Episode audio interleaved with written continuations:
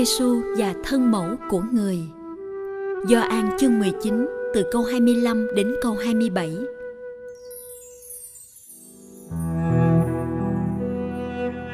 Đứng gần thập giá Đức Giêsu có thân mẫu người, chị của thân mẫu, bà Maria vợ ông Clopas cùng với bà Maria Magdala.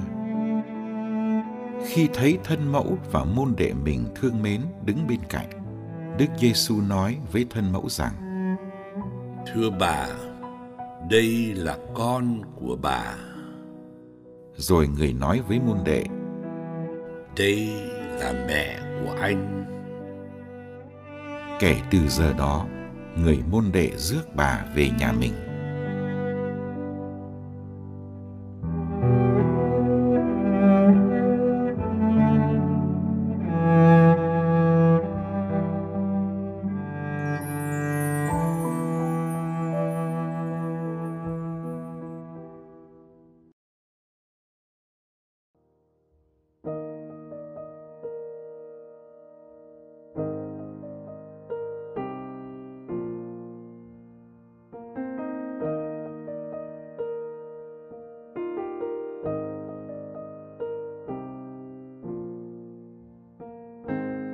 Chúng ta thường suy ngẫm bảy nỗi đau của đức mẹ. Khi mẹ nghe lời tiên tri của cụ Simeon về con, đưa con trốn qua Ai Cập, mất con nơi đền thờ, cùng con lên đỉnh Canve. Khi đứng bên con chịu đóng đinh, hạ xác con xuống khỏi thập giá và chôn tán con trong mộ những nỗi đau này đi dọc theo đời của người đã thưa tiếng xin vâng những nỗi đau trong lòng người mẹ, đau vì con và với con. Ngoài bảy nỗi đau này, còn có bao nỗi đau khác không được kể tới. Chỉ ai yêu mến mới biết đau.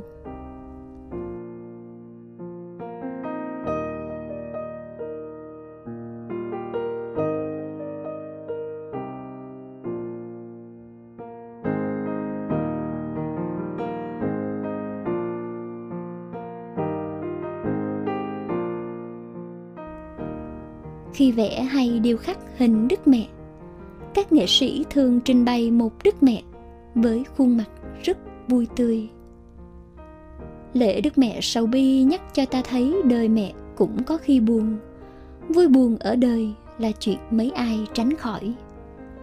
Cần ngắm nhìn khuôn mặt lo lắng của mẹ khi mất con hay đem con đi trốn. Cần chứng kiến khuôn mặt đau đớn của mẹ khi đứng bên con trên núi sọ.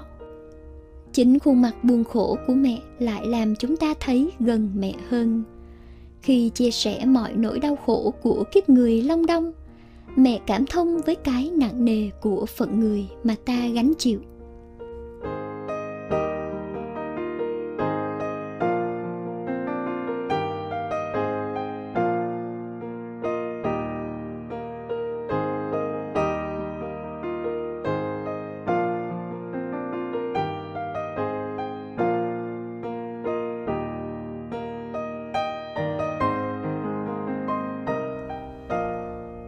Chúng ta vẫn thường nghĩ đau khổ là hậu quả của tội lỗi. Điều đó đúng, nhưng không luôn luôn đúng. Mẹ được thiên chúa gìn giữ khỏi vết nhơ của tội nguyên tổ bà mẹ đã đáp lại ơn chúa bằng việc luôn trung tín, vẹn tuyền. Nhưng điều đó không làm mẹ tránh được mọi đau khổ. Thánh giá đã phủ bóng trên đời mẹ ngay từ tiếng xin vâng đầu tiên, khi chấp nhận là mẹ đấng cứu thế mẹ đã bắt đầu phải trả giá. Mẹ yêu mến người con mà thiên chúa ban cho mình, nhưng đôi tay mẹ không đủ sức giữ kho tàng quý giá ấy. Mẹ hy sinh để con mẹ bước đi trên con đường khúc khuỷu gập ghềnh, nhưng trong đau khổ của hy sinh, mẹ bình an vì biết mình sống theo ý chúa.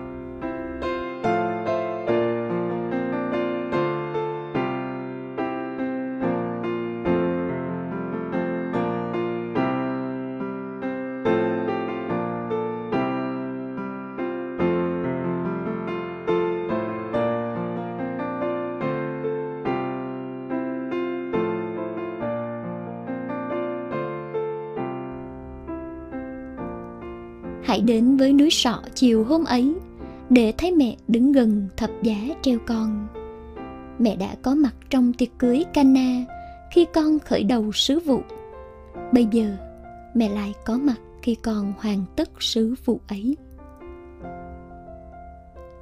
Dù không theo Đức Giêsu trên mọi nẻo đường loan báo tin mừng, nhưng mẹ luôn là môn đệ của Ngài, còn hơn những môn đệ khác. Mẹ không chạy trốn, nhưng muốn nếm trọn nỗi đau của con để chia sẻ. Chính giây phút này, Đức Giêsu hấp hối làm điều không ai ngờ. Ngài kết nối mẹ Ngài và người môn đệ Ngài dấu yêu. Đặt mẹ làm mẹ người môn đệ ấy. Thưa bà, đây là con của bà. Và muốn người môn đệ ấy làm con của mẹ. Đây là mẹ của anh.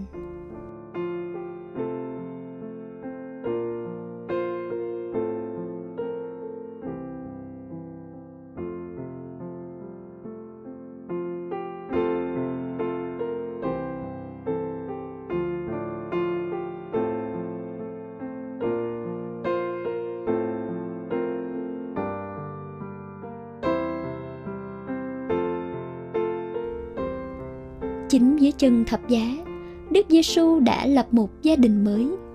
Mẹ là mẹ của Đức Giêsu ở Cana, bây giờ thành mẹ của người môn đệ. Nơi người môn đệ này, các Kitô hữu thấy hình ảnh của chính mình. Chúng ta cũng muốn đón mẹ về nhà và nhận mẹ làm mẹ. Mẹ sẽ là người lo cho chúng ta trong ngôi nhà của gia đình mới.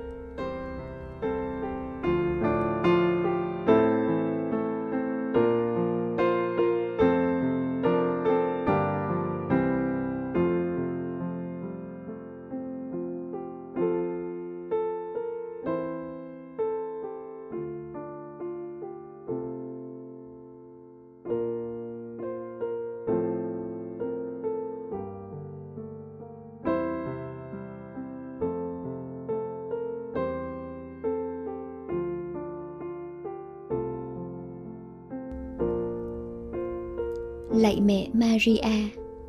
Khi đọc phúc âm, lúc nào chúng con cũng thấy mẹ lên đường. Mẹ đi giúp bà Elizabeth, rồi đi Bethlehem sinh Đức Giêsu. Mẹ đưa con đi trốn, rồi dâng con trong đền thờ. Mẹ tìm con bị lạc và đi dự tiệc cưới ở Cana. Mẹ đi thăm Đức Giêsu khi Ngài đang rao giảng và cuối cùng mẹ đã theo ngài đến tận núi sọ.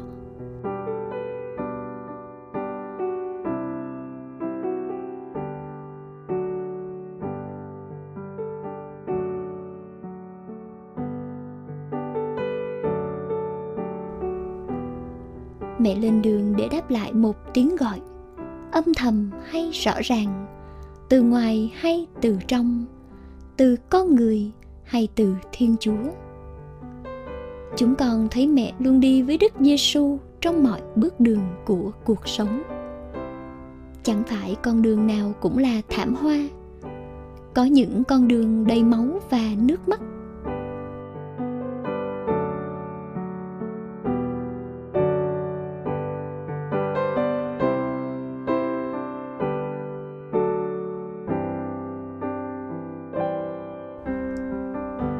xin mẹ dạy chúng con đừng sợ lên đường mỗi ngày. Đừng sợ đáp lại những tiếng gọi mới của chúa. Dù phải chấp nhận đoạn tuyệt chia ly. Xin giữ chúng con luôn đi trên đường giêsu để chúng con trở thành nẻo đường khiêm hạ, đưa con người hôm nay đến gặp gỡ thiên chúa. Amen.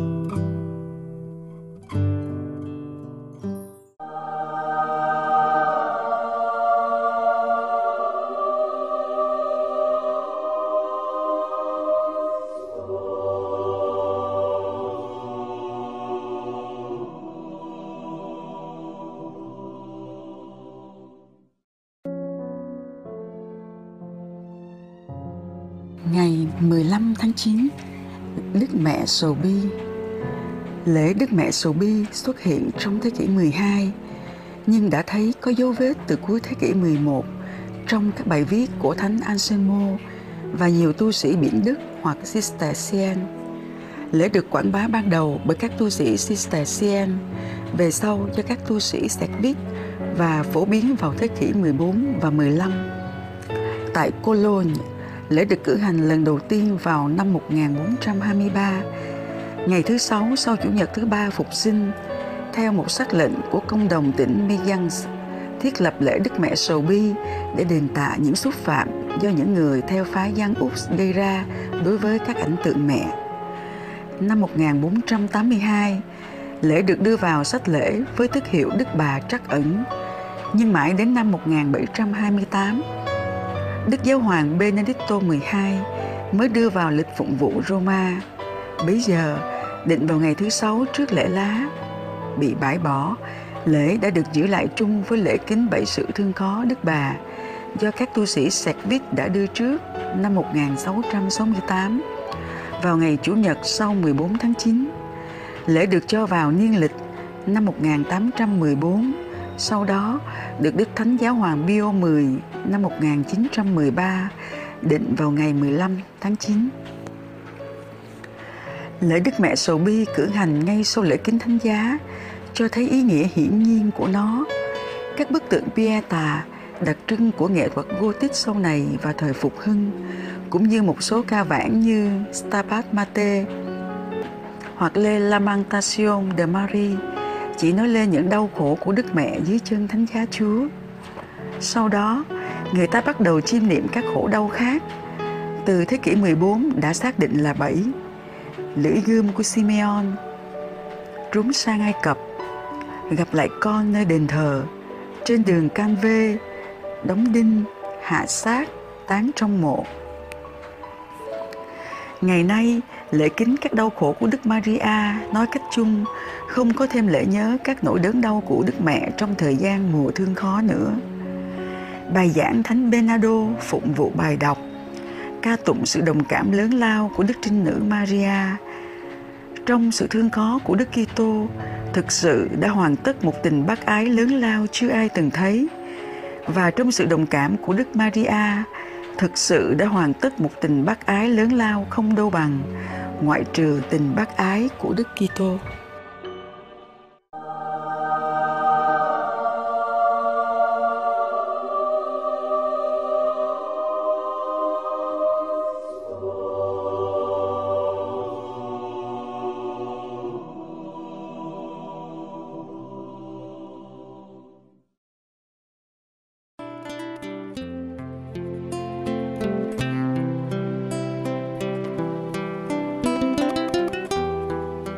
Cảm ơn quý vị đã theo dõi chương trình. Kính chúc quý vị một ngày mới tràn đầy niềm vui và ân sủng của Chúa và mẹ Maria.